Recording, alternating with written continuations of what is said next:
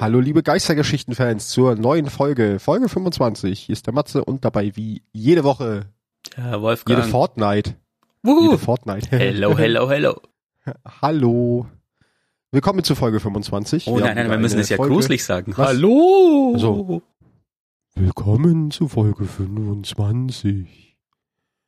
Es ist Festival of the Lost Zeit, aber dazu später mehr. Es ist die letzte Folge, die du hören wirst. Nein, Schmarrn. Oh Gott. Creepy.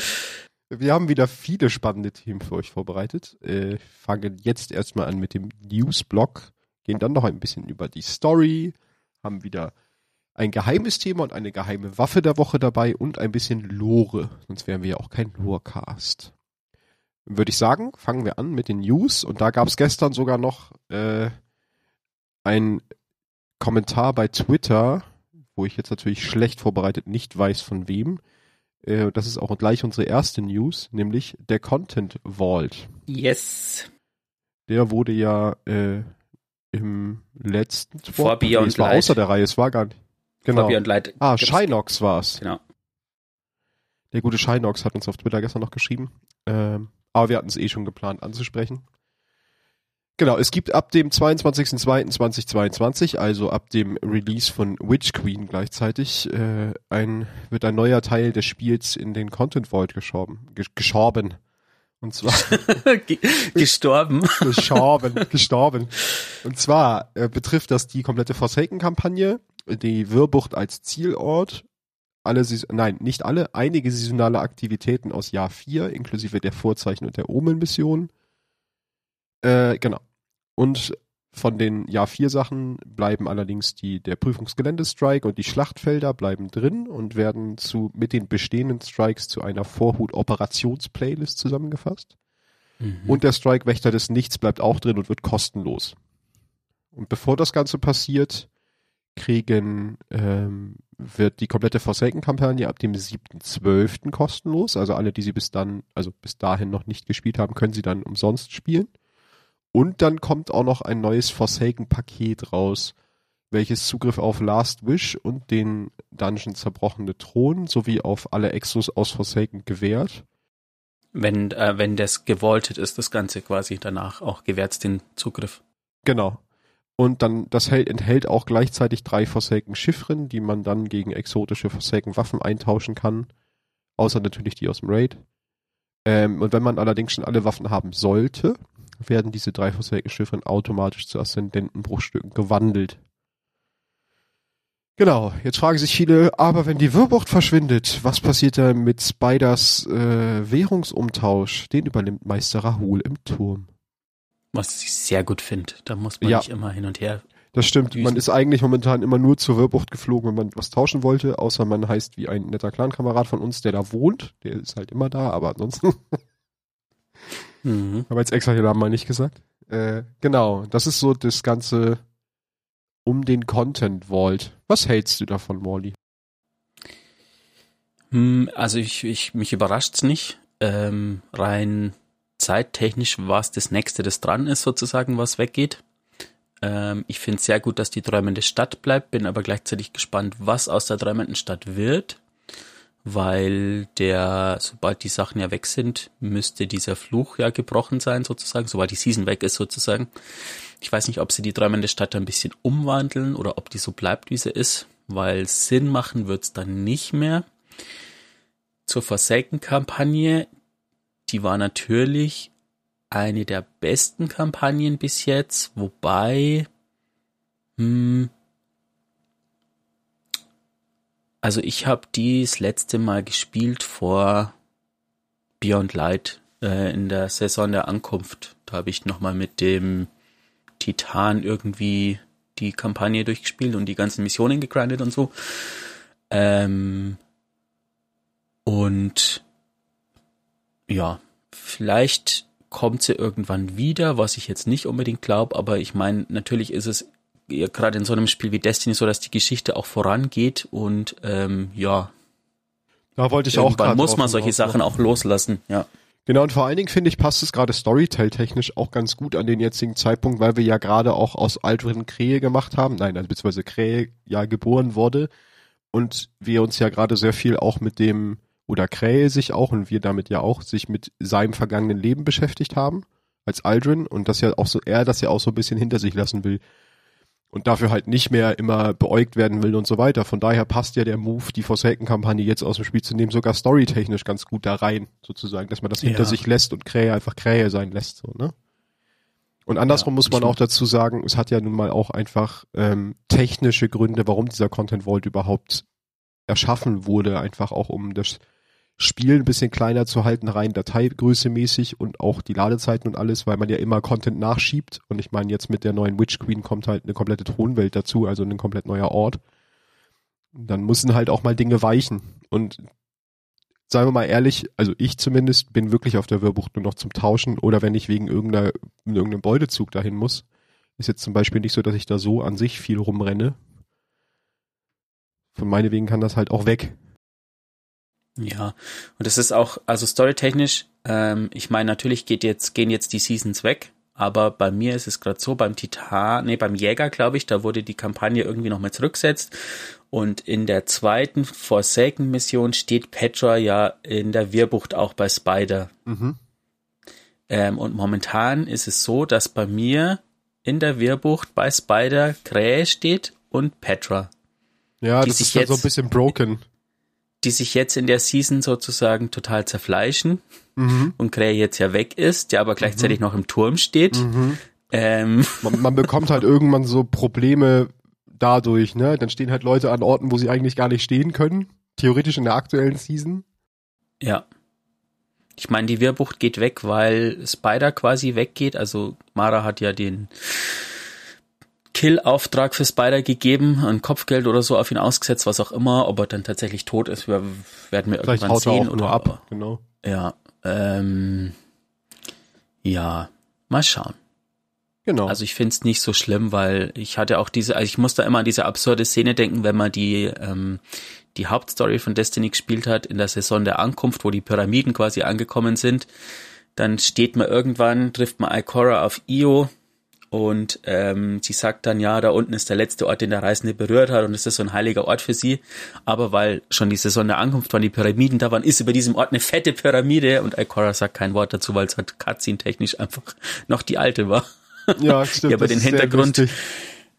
Ähm, Ne, der Hintergrund Ja, ist halt aus dem daher. aktuellen Spiel dann, ne? Dann passt das irgendwie auch nicht zusammen. ich bin ein Fan, wie gerade die Story vorangeht, wie, wie Ja. das Storytelling funktioniert und ähm, von daher finde ich es jetzt nicht so schlimm. Nee, ich Ich glaube, die meisten Leute, die schimpfen, dass es weggeht, weil, ich meine, natürlich hat man bezahlt dafür, aber mal ganz ehrlich, wie oft spielt man denn die Kampagne oder wie, wie oft habt ihr die gespielt in letzter Zeit? Ihr könnt gerne eure Meinung auf Twitter, at d2lorcast, ähm, dazu sagen, kann man ein bisschen diskutieren drüber, aber ja. Zum einen das und ich sag mal, wenn man jetzt nur den Ort noch nimmt, also die Wirrbucht bei der Kampagne, muss ich auch sagen, die spielst du einmal, vielleicht dann noch ein zweites, drittes Mal mit dem zweiten und dritten Char, wenn du es musst. Und aber ja dann nicht aus Spaß nochmal, also oder vielleicht Ja. einmal noch so, aber und der Ort, nur weil er im Content Vault ist, heißt es ja nicht, dass er dafür immer bleibt. Sie haben sich ja auch von vornherein offen gelassen für die Zukunft, wenn sie irgendwie den Ort wieder beleben wollen, auch storytechnisch, dass er dann wieder aus dem Content Vault geholt wird, ne? Also das heißt ja auch nicht, dass der für immer weg ist. Ähm, ich denke auch, also zum Beispiel gerüchteweise soll ja der Mars wiederkommen. Ähm, Und zwar, weil man auf diesem Witch Queen Trailer den, die Karte von Destiny 1 Mars sieht. Also das heißt, der Mars kommt wieder, aber vielleicht dann eher die Ecke aus Destiny 1 oder so. Ähm, und das andere ist das Problem, dass man Kampagnen ja, dass die Wiederspielbarkeit nicht so hoch ist, geht ja Bungie auch an mit Witch Queen, mit diesem, mit dieser legendären Schwierigkeit. Ähm, wo ich auch sagen muss, wenn die legendäre Schwierigkeit ist, so wie in diesem Shattered Ram, die legendäre Schwierigkeit, ich habe das halt alleine gemacht und habe den Arsch versohlt bekommen, aber ich habe es geschafft, puh. dann ist es schon mal ein guter Indikator dafür, dass sie zumindest den richtigen Weg gehen, dass sie das wieder spielbar machen und man auch was davon hat, weil ansonsten müssten sie jetzt das Ganze wieder umbauen, die alte Kampagne ausgraben, da wieder Leute hinschicken und ähm, ja, Bungie ist eine große Firma, aber auch jede große Firma hat begrenzte Ressourcen für sowas. Das stimmt. Ich glaube, das sollte auch erstmal genug Worte zum Content-Wort sein. Schreibt uns da aber auch gerne eure Meinung noch auf Twitter. Jetzt habe ich noch eine zweite kleine News, die natürlich mich ganz persönlich sehr gefreut hat. Und zwar gab's, also es war keine offizielle Bungie-News, sondern das Ganze beruht eigentlich nur auf einem Twitter-Post von Joe Blackburn. Und da ging es um mein Lieblingsspielmodus um Destiny 2, den ich auch immer bewerbe, dass ihr ihn viel mehr spielen müsst. Und zwar Gambit im Zusammenhang mit Season 16. Und er hat eigentlich nur drei kleine Kleinigkeiten äh, an, angemerkt oder, oder gedroppt in dem Twitter-Post. Und zwar, dass sie sich grundsätzlich für Season 16 halt, dass sie den, äh, dass sie Gambit überarbeiten dass sie gerade dabei sind, an neuen Karten zu arbeiten, sowohl Änderungen an schwer, der schweren Muni und an dem Urzeitlerkampf als solches, also an dem Bosskampf vornehmen und dass es auch Nerfs bei den Eindringlingen geben wird. Was mich persönlich sehr freut, dass sie sich dem Modus widmen, weil da auch ganz lange nichts passiert ist, außer dass man ja aus Gambit Prime und Gambit einen Modus gemacht hat. Äh, ja, viel mehr ist nicht passiert und deswegen finde ich es auch schön, jetzt neue Maps, neue Maps zu kriegen, wahrscheinlich zu Season 16 wollte ich hier natürlich auch noch kurz einmal erwähnen. Mhm. Genau, und dann würde ich sagen, hast du noch eine News, sonst gehen wir rüber zur Story. Nee, ich habe noch eine News. Äh, ah. Ich hab's ja bestimmt schon mitbekommen, aber die äh, Großmeister-Raids sind wieder losgegangen letzte Woche mit dem Fanatiker. Diese Woche ist der Schatten. Ähm, ja, es ist wie, wie üblich 25 Level, also ihr müsst 1345 haben. Und ihr, ihr könnt auch, auch nur.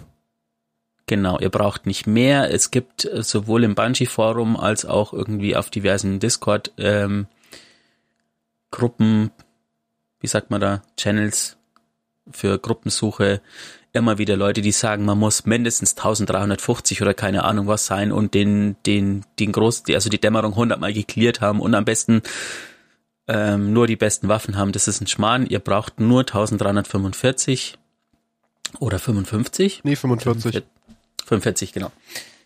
Ähm, also ihr müsst quasi entweder Max-Level von der Ausrüstung sein und plus 15 auf dem Artefakt haben oder halt dann vom Artefakt dementsprechend mehr und dann könnt ihr da rein und es macht Spaß. Sucht euch da Leute ähm, und grindet, was das Zeug hält. Seit gestern, seit also gestern ist immer so eine Sache, wenn man sich so eine Aufnahme, äh, wenn man so eine Seit Aufnahme sich Dienstag, anhört. Dienstag, dem 12 seit Dienstag, dem 12., da kam ja der, das Update 331, ähm, ist es so, dass auch die Waffen, die Adept-Waffen, die da droppen, ähm, eine hundertprozentige Drop-Chance haben. Das heißt, ihr bekommt auch immer eine Adept-Waffe sozusagen. Oh, das ist gut.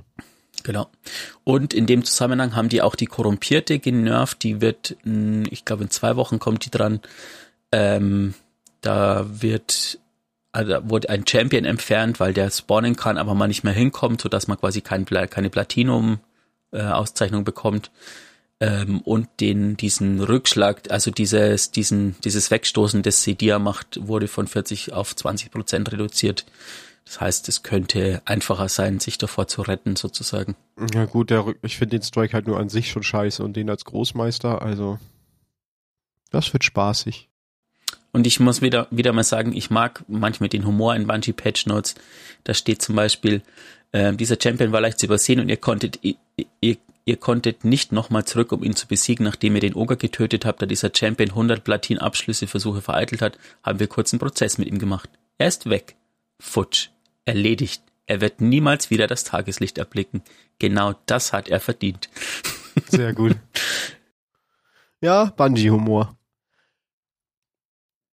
Sehr schön. Ja, das war doch gut. Dann kommen wir jetzt zur Story. Und da haben wir ja, äh, wie Story. wir eben schon erwähnt haben, das letzte, was wir gesprochen haben, war ja die der Story-Schnipsel darum, wo Crow seine Erinnerung wiederkriegt von Savatun. Savatun, Savatun, Savatun. Savatun. Und dann auch abhaut oder beziehungsweise sich versetzen lässt, weil er sagt, er muss jetzt an einen Ort, wo er, wo er weiß, dass seine Entscheidungen seine eigenen sind. Und dann haben wir ja noch ein Reset gehabt am 5.10. Ähm, genau. Wo wir letztendlich wieder das gleiche machen, was wir jede Woche gemacht haben. Astral Alignment, Shattered Realm, um die letzte Techune zu retten.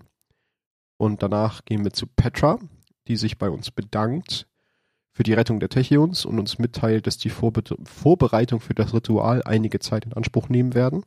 Da habe ich mir in Klammern zugeschrieben, das ist eine sehr geschickt inszenierte Pause fürs Festival of the Lost. Hm? Mhm. Einfach storytechnisch mal sagen, ja, das dauert jetzt. Boah, aber es widerspricht sich, weil Mara sagt ja gleichzeitig, dass sie eigentlich so weit sind. Um genau, das habe ich, das, da komme ich auch gleich drauf. Das war sehr lustig. Petra sagt nämlich das und danach äh, sagt Mara was anderes, aber egal. Äh, zudem, zudem erzählt uns Petra noch, dass sie damals mit Aldrin befreundet waren und sie stets an ihn denkt. Sie ist froh, dass er nun frei ist, um den Weg, um seinen Weg in den Sternen zu finden. Und sie ist immer noch der festen Überzeugung, dass es richtig war, Crow von Savatun fernzuhalten. Denn sie hat ihm schon genug angetan. Savatun, Savatun. Das kommt jetzt jedes Mal, wenn ich den Namen erwähne, oder? Vielleicht? Wir kehren dann noch einmal zurück zu Savatun. Savatun, Savatun. Äh, sie findet es schön, so, sie erzählt uns dann, dass sie es schön findet, so viele an einem gemeinsamen Ziel arbeiten zu sehen und ist froh, der Grund dafür zu sein, dass die Menschheit und das Riff zusammengekommen oder zusammenkommen. Sie findet es schade, dass Mara dieses nicht so sieht und sagt, dass Maras Gesicht eine perfekte Porzellanmaske sei. Wenn man jedoch dahinter blickt, kann man die glühende Wut auf Savatun erkennen. Savatun, Savatun. Sie sagt, dass dies unsere letzte Unterhaltung ist, bis zum Ritual. Äh, wir jedoch aufmerksam sein sollen, ihre Schwester davon abhalten sollen, das Ritual zu verhindern. Also Xivo Arad. Äh, danach erhalten wir noch eine Nachricht von Mara am Kompass. Sie sagt uns, dass die Zeit fürs Ritual näher rückt. Gleichzeitig Was voll sie dumm uns. ist. Was? Ja, wieso? Hä? Man bekommt, man steht bei Savatun, sagt, bekommt eine Nachricht, Mara will uns am Kompass sprechen, geht an Mara vorbei Zum aus Kompass? dem Portal zum Kompass. Stimmt, jetzt wo du es sagst, das ist mir gar nicht, ist mir noch gar nicht aufgefallen. Äh, genau. Sie ermahnen uns, dass wir die Gelegenheit, wenn Savatun geschwächt ist, nicht ungenutzt lassen sollen. Also da merkt man auch praktisch nochmal wieder den, da bestätigt sie die Aussage von Savatun vorher direkt Savatun. nochmal. Zudem merkt sie an, dass Xivo Aratis nicht einfach zulassen wird, dass ihre Schwester vom Wurm getrennt wird und gibt uns dann als Belohnung für unsere Arbeit den Sparrow Eternal Re- Recurrence, was so viel heißt wie endlose Wiederkehr. Was mich direkt straight vom Namen an das Licht erinnert hat. Mhm. Genau. Danach können wir am Radio noch eine Unterhaltung zwischen Glint und Petra hören. Hier fragt Glint, ob Petra ihm sagen kann, was Savatun Crow gezeigt hat, der er es ihm nicht sagen will.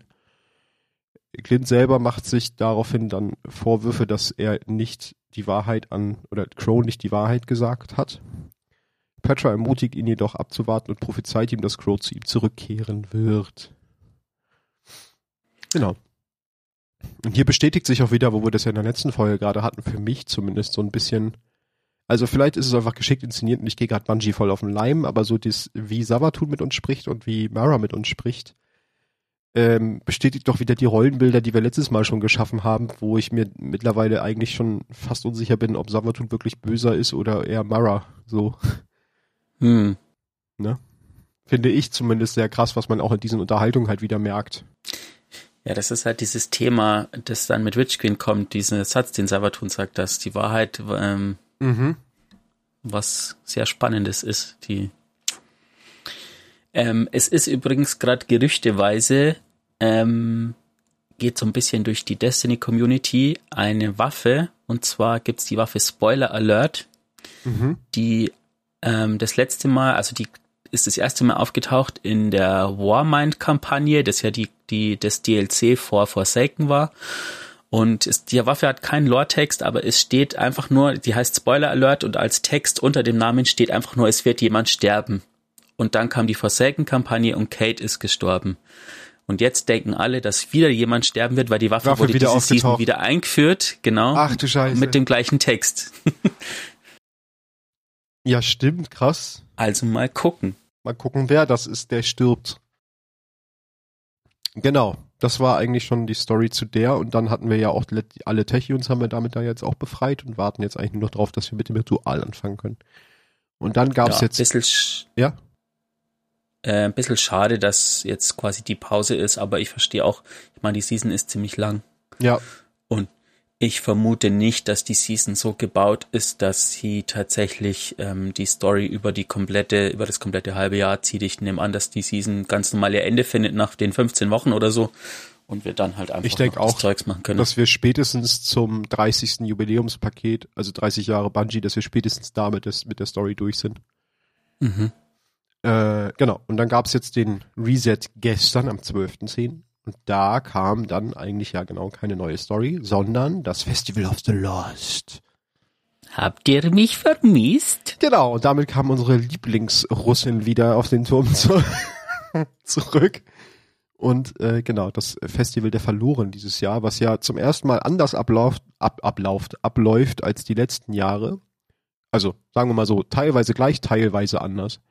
Gewisse Grundmechaniken mhm. sind immer noch da, es gibt immer noch Candy, es gibt immer noch Masken. Äh, nur die eigentliche Aktivität ist ein bisschen eine andere. Und die Hauptprotagonisten dieser Story, äh, der Story dahinter sind auch ein bisschen anders als sonst. Genau, also es fängt damit an, dass man auf den Turm geht, ähm, dann natürlich Eva wieder da steht mit ihrem prächtigen Stand. Der ganze Turm ist spooky Halloween-mäßig dekoriert.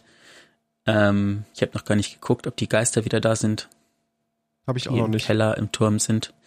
Aber ähm, ja, es ist festlich dekoriert und Eva ähm, begrüßt uns und sagt uns, dass ähm, diese Zeit des Jahres quasi äh, uns daran erinnert, dass keiner wirklich verloren ist, solange wir sie uns an sie erinnern.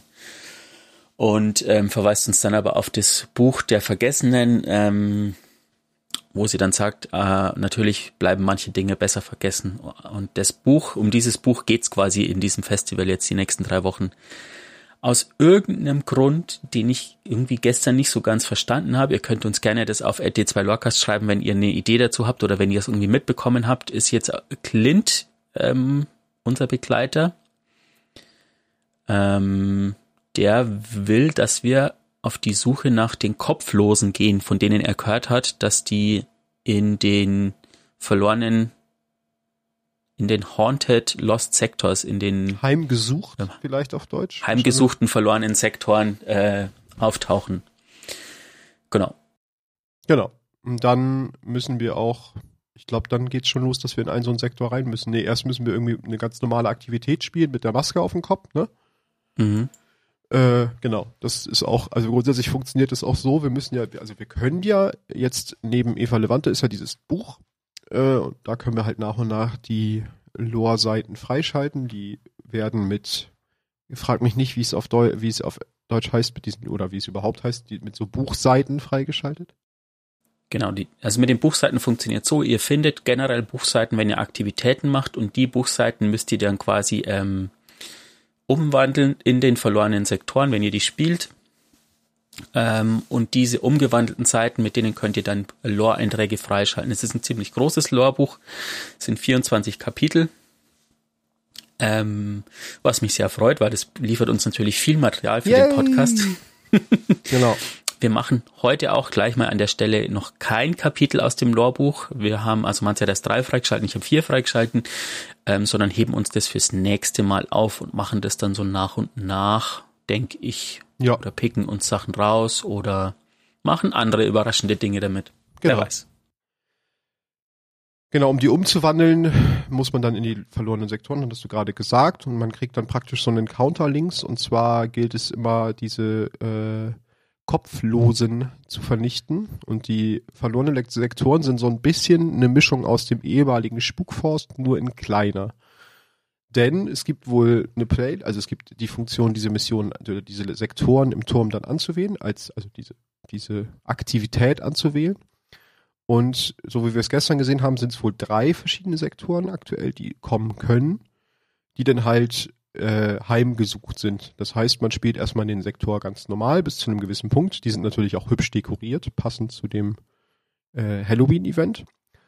Und dann in der eigentlichen Boss-Area des Sektors kommt es dann zu dem Endshowdown, wo man dann immer so, ja, so Kreise auf dem Boden hat, ein bisschen wie diese Hexenrituale der Schar, die man einnehmen kann.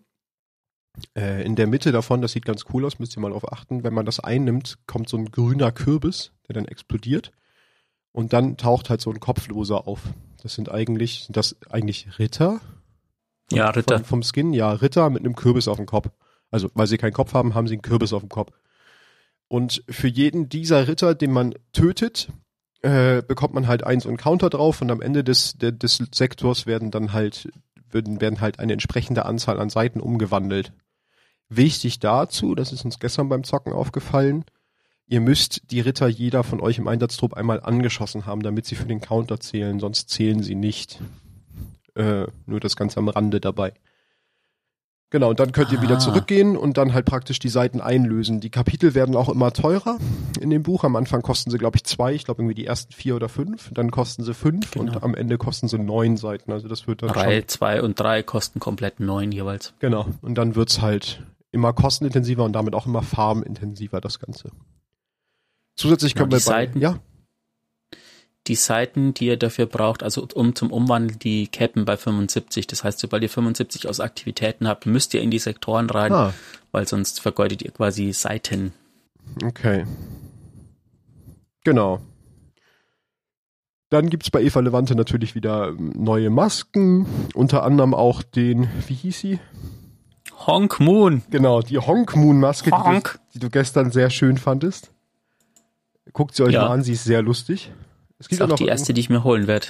es gibt auch irgendwas noch mit Klorollen dran, habe ich gleich. Gestern einer gesagt, habe ich mir aber auch nicht. Die Pyramidenmaske war das, glaube ich. Die hat, glaube ich, Klorollen an der Seite oder so. Genau, das gibt's. Dann gibt's natürlich jede Menge äh, Cosmetic Stuff im Laufe noch und es gibt auch neue Waffen. Es gibt die Jurassic Green als äh, als Waffe von dem von dem Event, die wohl auch ganz interessante Perks haben kann. Und ich habe sie noch nicht gespielt. Könnt ihr mal schreiben, wenn ihr sie schon hattet, ob ihr sie schon gespielt habt, wie sie sich, wie sie funktioniert. Ich habe sie noch nicht ausprobiert. Genau. Hab ich noch irgendwas vergessen? Ich glaube nicht. Also diese Masken müsst ihr halt wieder über Candy freischalten. Candy findet man einfach überall durch Besiegen von Gegnern. Auf den äh, Bäumen im Turm liegt auch Candy oben drauf rum, da könnt ihr drauf rumklettern.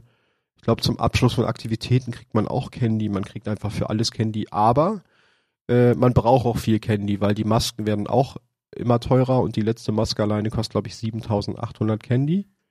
Also das ist auch wieder ein sehr, wie alles in Destiny, ein sehr farmintensives. Genau, auf Deutsch heißt die Prozedere. Waffe ähm, urzeitliches Grün. Ah ja. Genau, Shader gibt's auch und natürlich gibt's auch das Dinosaurier-Set für eure jeweilige Klasse, weil wir haben ja damals abgestimmt für Team Dinosaur. Ja, das ist eigentlich so der Stand bis jetzt von dem, von dem Festival, oder? Ich würde euch noch als Abschluss für das Festival den Lore-Text der Waffe vorlesen, weil das ist auch quasi das Vorwort zum Buch der Vergessenen. Monster ist ein relativer Begriff. Sieh dir doch nur mal den Vagabunden an. Clint. Vorwort zum Buch der Vergessenen. Das Sonnensystem ist voller Monster. Ich hätte es nicht für möglich gehalten, dass derart viele in einem einzigen System existieren können. Bisher beinhaltet die Liste Fremdart fremdartige Roboter, die die Zeit beeinflussen, die Sonne verdunkeln und Leute in den Wahnsinn treiben können. Schwebende He Hexen, die sich windende Horden von Kannibalen gebären und durch parasitäre Würmer zum Morden angestiftet werden. Gepanzerte Walrossleute, die Planeten erobern und ganze Spezies unterwerfen. Und tote Mobs fauliger, fremdartiger Leichen durch dunklen Äther zum Leben erweckt. Clans aus interstellaren Insekten, die einen kleinen Planetoiden wegen seiner Energiesignatur stehlen wollen. Und seit neuesten noch ominöse dreieckige Raumschiffe unbekannter Herkunft, die unheimliche telepathische Botschaften senden. Doch meiner Meinung nach sind die bizarrsten Monster im Sonnensystem eine Bande schwer bewaffneter Zombies, die dank kleiner kybernetischer Konstrukte, von denen manche Märchen lieben, ewig leben. Das Sonnensystem mag ein seltsamer und überfüllter Ort sein, aber wenn dir das nächste Mal jemand von einem bizarren neuen Monster erzählt, zum Beispiel von zwielichtigen Phantomen mit Kürbisköpfen, dann solltest du ihm glauben. Dieses neue Monster könnte dein neuer Nachbar sein. Fröhliches Festival der Verlorenen. Clint, das kleinste aller Monster. Ein süßer Text. Clans aus interstellaren Insekten ist doch äh, Siva, oder? Ja, Okay. glaub schon. Also passt zumindest auf die Beschreibung. Der Rest erklärt sich ja von selbst. Glaube ich. Mhm. Sehr schön. Da bin ich auch gespannt. Da freue ich mich schon drauf, wenn wir da einige Kapitel aus dem Buch dann freigeschaltet haben und die euch präsentieren können. Ich vermute, dass Clint der Begleiter ist und nicht unser Geist, weil vermutlich einfach das Synchronsprecher technisch nicht anders ging. Weil Clint hat einen anderen Synchronsprecher wie unser Geist sozusagen. Ja. Mal schauen. Gut, dann würde ich sagen, kommen wir jetzt zu deinem Geheimthema schon. Ne? Yes. Nee, nicht Ich- mal zurück. Ich konnte mich ewig nicht entscheiden. Ich habe zwei Sachen, die ich gern ansprechen würde. Ähm, zum einen, ähm, vielleicht mache ich mach ich trotzdem beides. Zum einen eine kleine Reihe an Dingen, die ich empfehlenswert finde, die man noch machen sollte, bevor die Forsaken-Kampagne verschwindet. Das ist mein mein eines geheimes Thema. Das andere hat dann ein bisschen damit zu tun. Ähm, was ihr unbedingt machen solltet. Wenn ihr mal in der träumenden Stadt unterwegs wart, dann werdet ihr feststellen, dass ihr ähm, hin und wieder was gedroppt bekommt in euer Inventar, das ein kleines Geschenk heißt. Äh, mit dem Flairtext riecht leicht nach Minze. mit diesen Dingern könnt ihr insgesamt ähm, zu neun Katzenstatuen gehen, die auch accountweit sozusagen in der träumenden Stadt stehen. Das heißt, wenn ihr mit einem euren Charakteren die eine Katze angesprochen habt, ist sie auch bei einem anderen Charakter nicht mehr da. Empfehlenswert ist allerdings bei sowas immer, das nur mit einem Charakter zu machen, weil es gab, glaube ich, bei den Aszendenten-Eiern, die es da auch gibt, ähm, die ich an anderer Stelle nochmal erwähnt, äh, den Fehler, dass wenn man es mit einem Charakter abgeschossen hat, dass es bei dem anderen Charakter buggy sein kann oder so. Je nachdem. Also am besten macht ihr da nur einen. Es gibt insgesamt neun Katzen. Ihr findet drei in den divalianischen Nebeln, ähm, vier in Rea Silva und zwei im Strand und den umgrenzenden Gebieten dazu. Wenn ihr die Katzen alle gefunden habt, bekommt ihr ein Emblem, das Enyard-Emblem, was eigentlich so eine Art, ähm, ja, wie, die, wie diese Katzen ausschauen, die, sie- die so eine sitzende Pose haben. Ähm, mit so einem blauen Hintergrund, schaut sehr schick aus, benutze ich tatsächlich sehr gern. Was vielleicht auch drin liegt, dass ich ein kleiner Katzennerd bin, aber das hat, tut ja nichts zur Sache. ähm, wo ihr die Katzen findet, das genau beschreibe ich euch jetzt nicht, da könnt ihr euch auch Videos anschauen, aber es lohnt sich auch mal, die einfach selber zu suchen, weil die tatsächlich auch an Orten versteckt sein könnten, wo ihr vielleicht selber noch gar nicht wart oder einfach mal einen anderen Blick auf die träumende Stadt trefft. Genau. Lustigerweise, ähm, wenn man am Mond in diesen verlorenen Sektor links geht, dessen Name mir gerade nicht einfällt, da findet man so einen Hasen oder einen der ersten Hasen, wenn man den Sektor abgeschlossen hat und dann durch den Ausgang läuft, habe ich gesehen, ist quasi so eine Albtraumvariante von einer Katze, sitzt dem Hasen direkt gegenüber. Das ist so ein nettes ähm, Gimmick, finde ich. Also holt euch das Emblem, das Enyard-Emblem. Ähm, es lohnt sich. Ähm, und das zweite, was ich ansprechen wollte, ist einfach das Thema Beutezüge, weil ähm, auch im Bezug auf die Großmeisterdämmerungen, wenn ihr da noch ein bisschen Powerlevel machen wollt, ähm, die Beutezüge aus der träumenden Stadt geben leider nach wie vor keine Erfahrungspunkte. Das hat Bungie einfach noch nicht gefixt oder vielleicht auch einfach übersehen oder warum auch immer das so ist. Ähm, was ich sehr empfehlen kann, ist das Kosmodrom, weil die Beutezüge sehr schnell gehen und trotzdem ziemlich viele Erfahrungspunkte geben. Einfach hin und wieder machen. Ansonsten macht euch keinen Stress. Die Season ist ein halbes Jahr lang und ihr müsst jetzt nicht stur jeden einzelnen Beutezug machen. Das habe ich mal gemacht und danach hat mir das Spiel nicht mehr so viel Spaß gemacht. Ähm, jetzt mache ich es einfach so, wie es mir gerade gefällt und seitdem spiele ich es eigentlich wieder richtig gern. Kann ich Und natürlich unterstreichen. wegen euch und dem Podcast. Ja, natürlich. aber kann ich unterstreichen, ich hatte das auch eine Zeit lang, wenn du wirklich versuchst, dann auch alle Beutezüge zu machen, dann zwingst du dich halt zu Aktivitäten, auf die du eigentlich keinen Bock hast. Und das äh, macht das Spiel Spaß nicht unbedingt besser. Genau. Das war's von deiner Seite schon. Ja, also das wird jetzt so eine kleine, das ist quasi mein geheimes Thema, ist ähm, eine kleine Reihe Dinge, die man in der Wehrbucht und träumenden Stadt noch erledigen sollte, Finde ich bevor schön. alles den Bach runter. Vielleicht ist da ja auch noch das ein oder andere für mich dabei, was ich noch nicht gemacht habe. Die Katzen habe ich schon. Hahaha.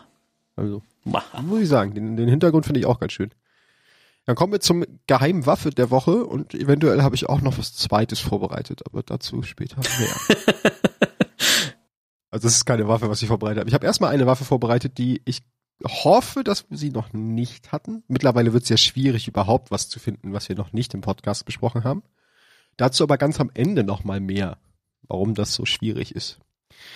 Äh, genau, meine geheime Waffe der Woche. Ich kann ja, wir machen es mal andersrum. Ich äh, droppe ein paar Facts zu der Waffe und du sagst mir, welche Waffe es ist. Es ist ein natürlich eine exotische, ich sag dir aber nicht welche Waffenart, weil das macht es zu Ah, einfach. Kinetik-Slot, äh, 530er Feuerrate, 30er Magazin. Der intrinsische Perk heißt harte Wahrheiten. Diese Waffe feuert einen Fünfer Feuerstoß ab. Wenn ein Verbündeter in der Nähe getötet wird, erhältst du Schwingen der Gesundheits- Wachsamkeit. Jawohl, genau, Gesundheitsregeneration. es geht heute um die Schwingen, die ein exotisches Impulsgewehr sind und die man durchaus auf dem Schirm haben sollte, vor allem für PvP meiner Meinung nach. Äh, Ich- Grüße gehen raus ich- an Kai, falls er den Podcast hört. Der spielt die auch sehr gerne. äh, genau. Hatten wir gerade schon exotisches Impulsgewehr, Kinetic Slot, 530er Feuerrate, 30er Magazin.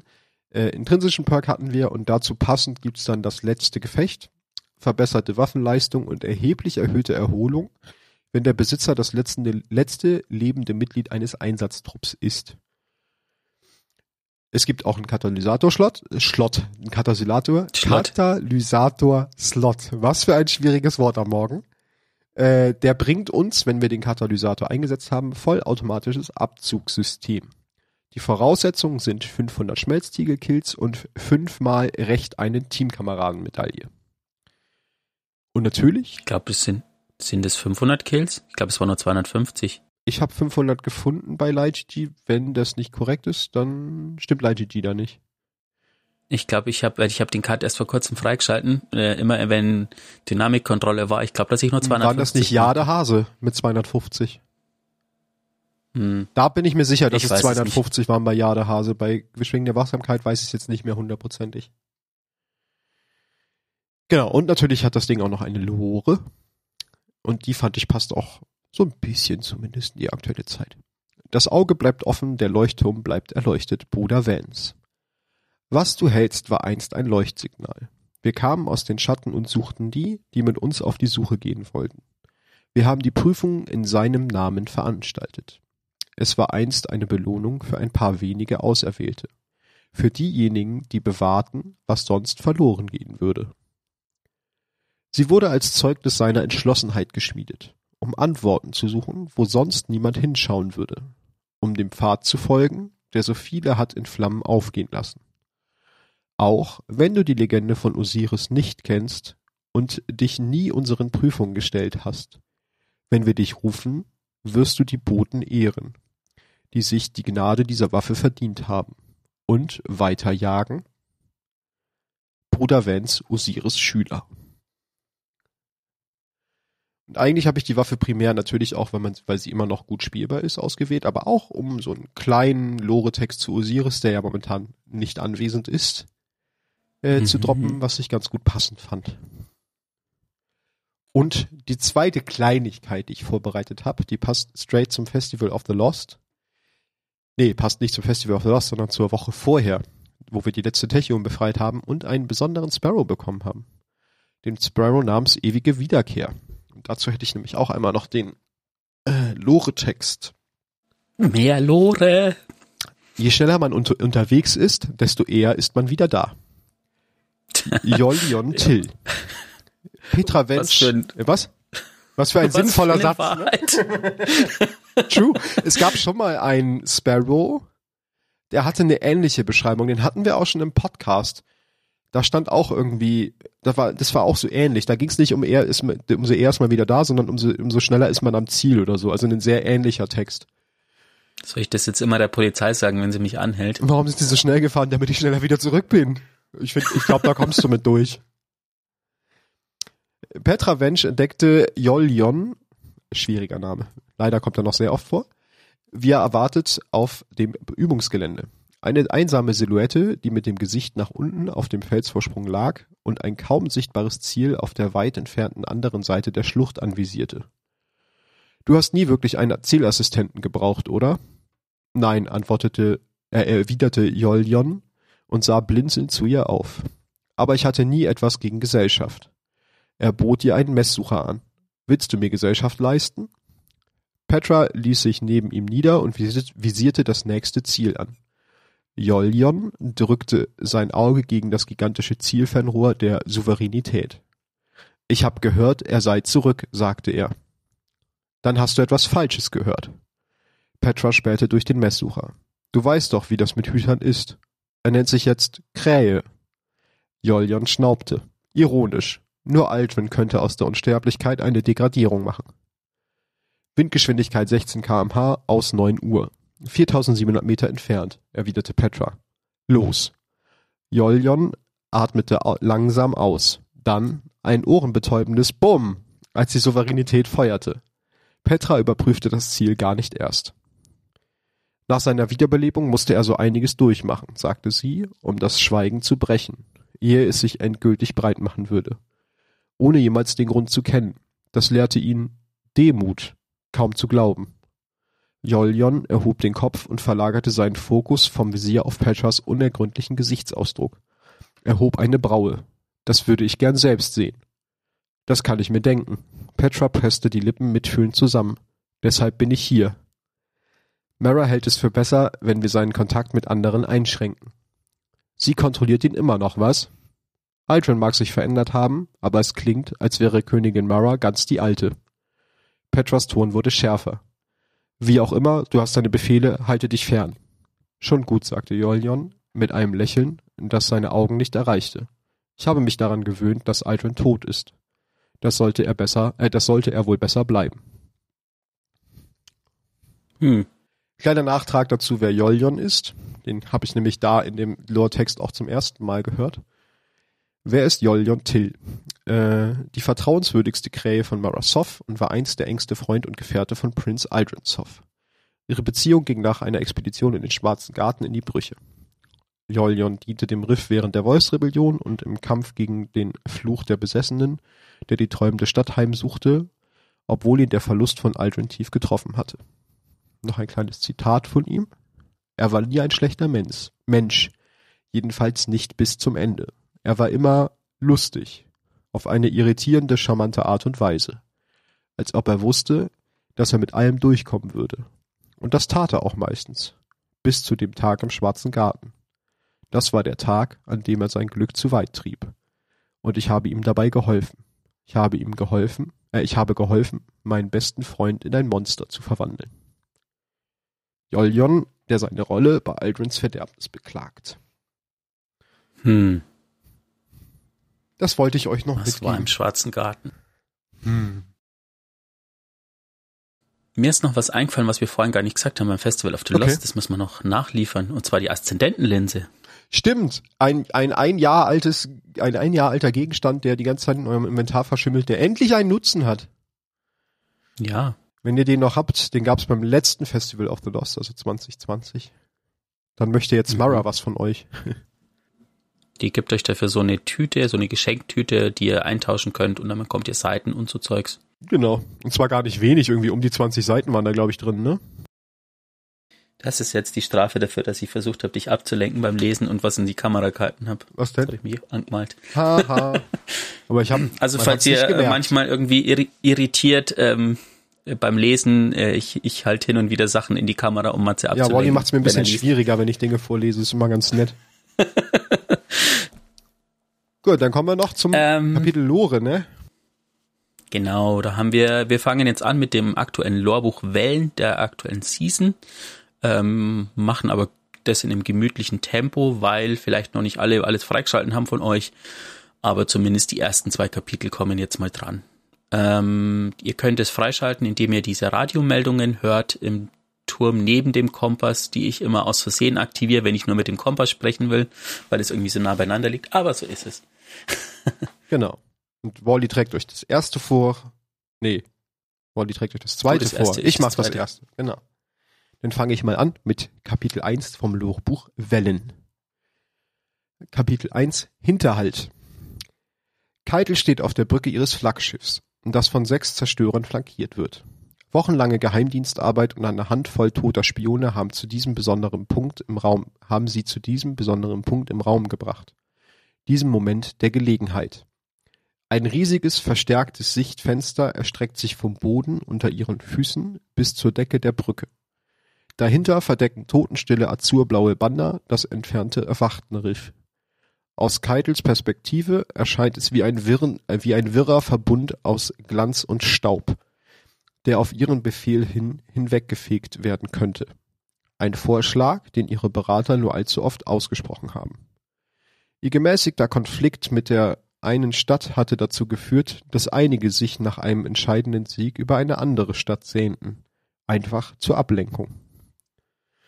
Im Raum zwischen Keitel und dem Riff, gleich hinter den unbeweglichen Bannern, reißen malachitfarbene Strähnen den Weg zwischen ihr und dem schimmernden Staub auf. Lange schwarze Scharspindeln durchdringen den Riss und führen zu einem gewaltigen Grabträger, der doppelt so groß ist wie ihr Flaggschiff. Keitel wendet sich an ihre Offiziere auf der Brücke. Wartet, bis sie durch sind und nicht mehr fliehen können. Ihre Zerstörer nehmen gegenüberliegende Flankenstellung ein, während Keitels Flaggschiff über dem Grabträger Stellung bezieht. Als sich der Spalt schließt, ertönt in den Kabal-Koms der Befehl Angriff.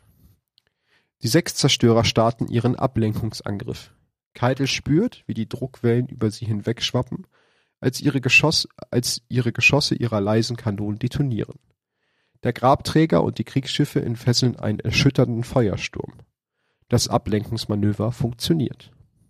Zielt direkt auf ihre Mitte, startet die, startet die Ballistenteams, bellt Keitel. Informiert mich, wenn sie die Brücke eingenommen haben. Smaragdgrüne Salven sprudeln aus dem Hauptgeschütz des Grabträgers wie aus einem zischenden, mit Obsidianzähnen besetzten Kessel hervor. Der Lauf, eine gewaltige Säule aus Wirbeln einer riesigen Kreatur, entflammt durch zehntausend Scharhuhn. Der Grabträger stößt einen Strom bösartiger Flammen aus, der mühelos zwei Kabalzerstörer an der Speerspitze auslöscht. Keitel tritt entsetzt vor, als ihre Rümpfe eine Reihe von der Seelenfeuerexplosion als ihre Rümpfe in einer Reihe von Seelenfeuerexplosionen zerbersten. Lasst die Kanonen nicht noch einmal feuern, beschützt unsere Zerstörer. Sie wendet sich an ihren Navigationsoffizier. Bring das Schiff auf minimale Sprunggeschwindigkeit volle Energie auf die Hauptaggregate.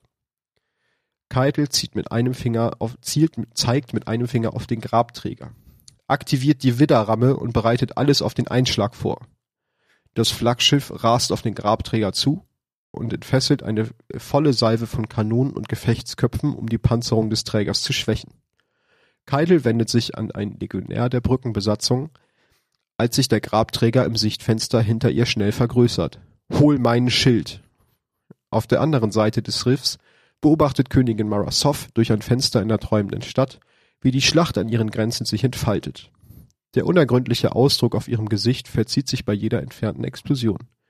Petra wünscht sich, die kleinen Regungen würden einen Hinweis darauf geben, was ihre Königin denkt.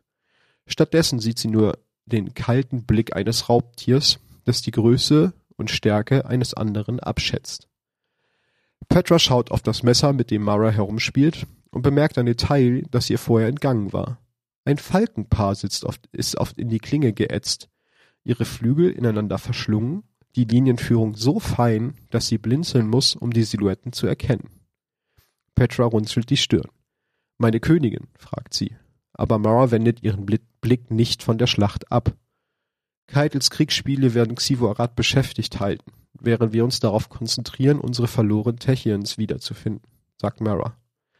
Mit der Messerspitze zeichnet sie, zeichnet sie die längste Linie auf ihrer Handfläche nach. Keine von beiden wird in der Lage sein, einen Großangriff auf die träumende Stadt zu führen, während ihr die andere an der Kehle sitzt. Zuerst Savatun fragt Petra, Petra. Maras stoische Fassade bekommt Risse. Sie scha schaut auf die Klinge hinunter, auf die Zwillingsfalken und sieht in ihrem eigenen Spiegelbild etwas, das sie verunsichert. Zuerst Savatun, bestätigt sie und steckt die Waffe wieder ein, damit sie nicht drüber nachdenken muss. Schönes Kapitel, Kapitel. eigentlich. Sagt, ja. sagt auch ganz stimmt. viel über die beteiligten Charaktere wieder aus. Ja, stimmt. Ist aber krass eigentlich, dass sich äh, Keitel trotzdem mit Xivorat anlegt, weil es ja eigentlich nur noch die letzten Kabale sind, die übrig sind, wenn ja. ich so drüber nachdenke. Das ist, sagt viel über den Kriegsdurst der Kabale aus, wahrscheinlich. Ja, das stimmt. Kapitel 2 Die Taube und der Spleißer Der 14. Heilige sitzt mit seinem Geist Geppetto in seinem Sprungschiff der Grauen Taube. Du willst nicht, dass ich allein gehe? Du sollst nicht alleine gehen, Bruder Heiliger. Das System ist in einem instabilen Zustand. Der Heilige seufzt. Es gibt nicht einen Hüter im Turm, der mich nicht nach Osiris fragen würde. Ich kann nicht, Geppetto.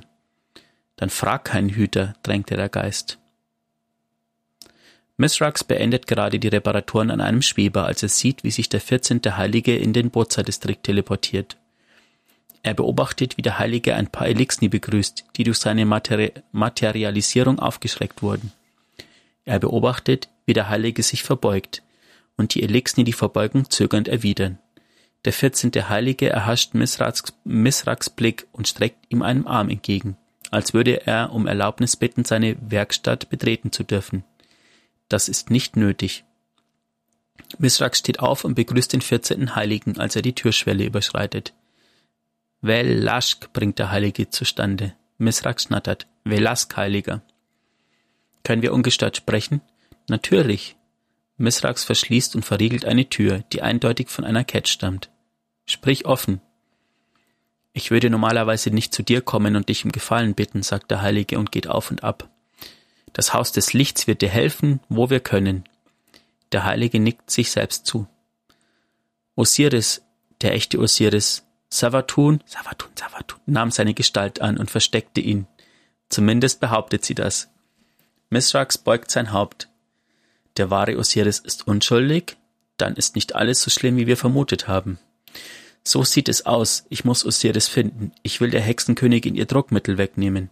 Wenn sie gebrochen ist, kann die Riffkönigin sie haben, knurrt der Heilige. Marasov ist zurückgekehrt? Misrax nimmt einen scharfen Zug aus seinem Reprieser. Große Teile sind in Bewegung. Wie kann ich helfen? Ich bin auf der Suche nach der genauen Stelle, an der Sagira gefallen ist. Savatun hat ihn dort gefasst. Ich weiß es, sagt der Heilige.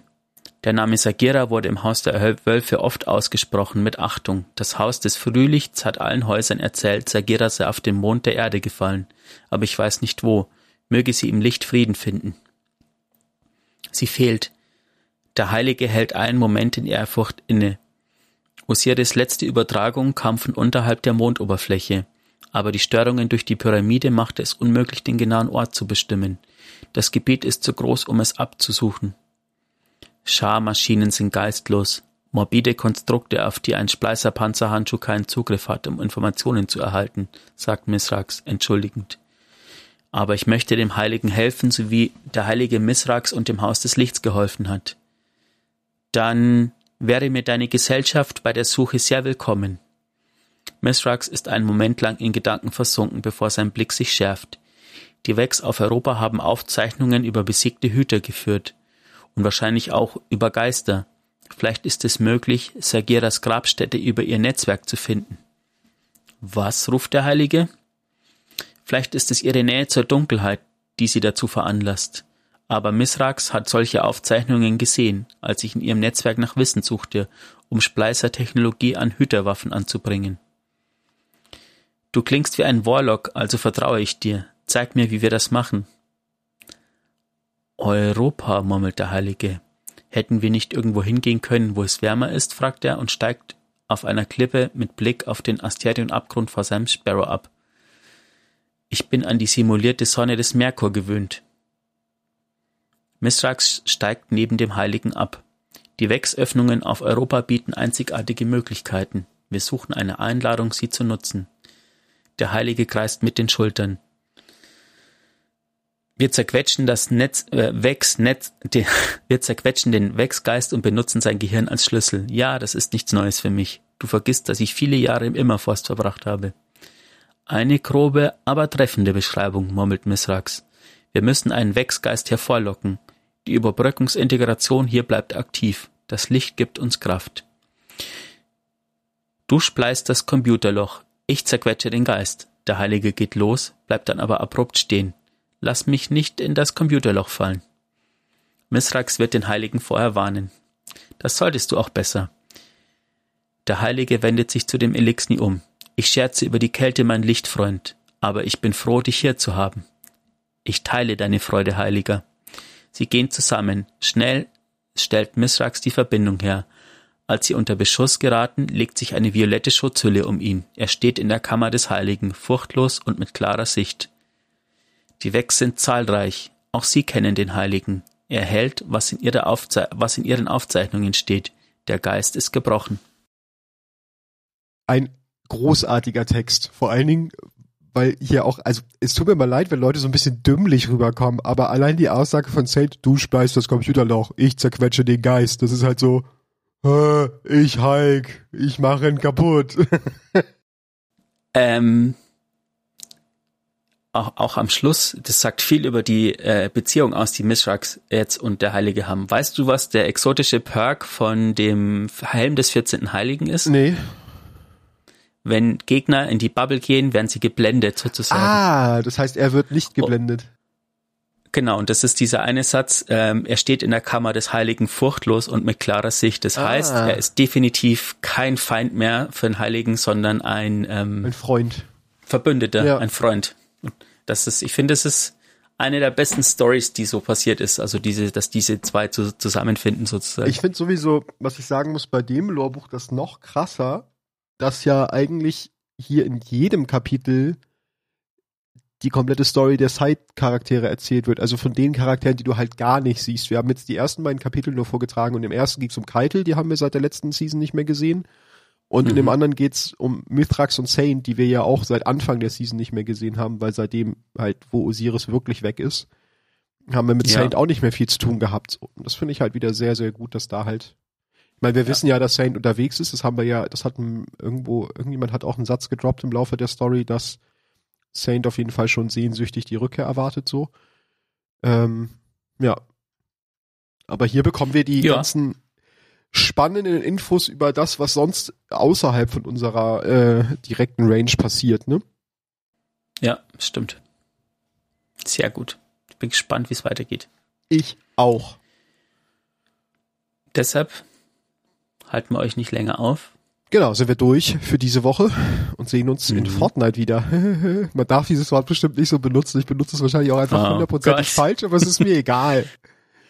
Äh, wenn ihr Themenvorschläge, Kritik, Wünsche, irgendwas habt, dann schickt uns das gerne bei d2lorecast und noch so ein ganz kleiner Hint für alle Leute, die es wirklich bis zum Ende geschafft haben zuzuhören und nicht eingeschlafen sind oder ausgeschaltet haben.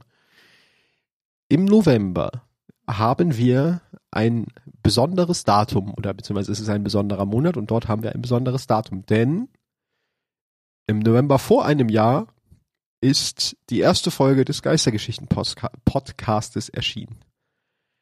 Das heißt, wir feiern im November einjährigen Geburtstag. Und das mhm. wollen wir natürlich mit euch feiern. Wir wollen noch nicht genau sagen, wie und wo und wann und was. Wir wollen nur schon mal sagen, dass wir den auf jeden Fall mit euch feiern. Yay! Da wir ja von euch auch so viel coolen Support und Feedback immer kriegen, äh, nutzen wir das auf jeden Fall und wollen unseren Geburtstag gebührend mit euch feiern. Ja, das nur so als ganz genau. kleiner Teaser vorweg. Ja. Seid gespannt. Mhm. Und jetzt würde ich sagen, viel Spaß beim Festival of the Lost. Und mit Safatun. Safatun, Safatun, Safatun. Muss doch noch einmal sein. So, bis in zwei Wochen. Viel Spaß euch. Wir hören uns. Bis in zwei Wochen. Bis dann. Bis dann. Augen auf, Hüte.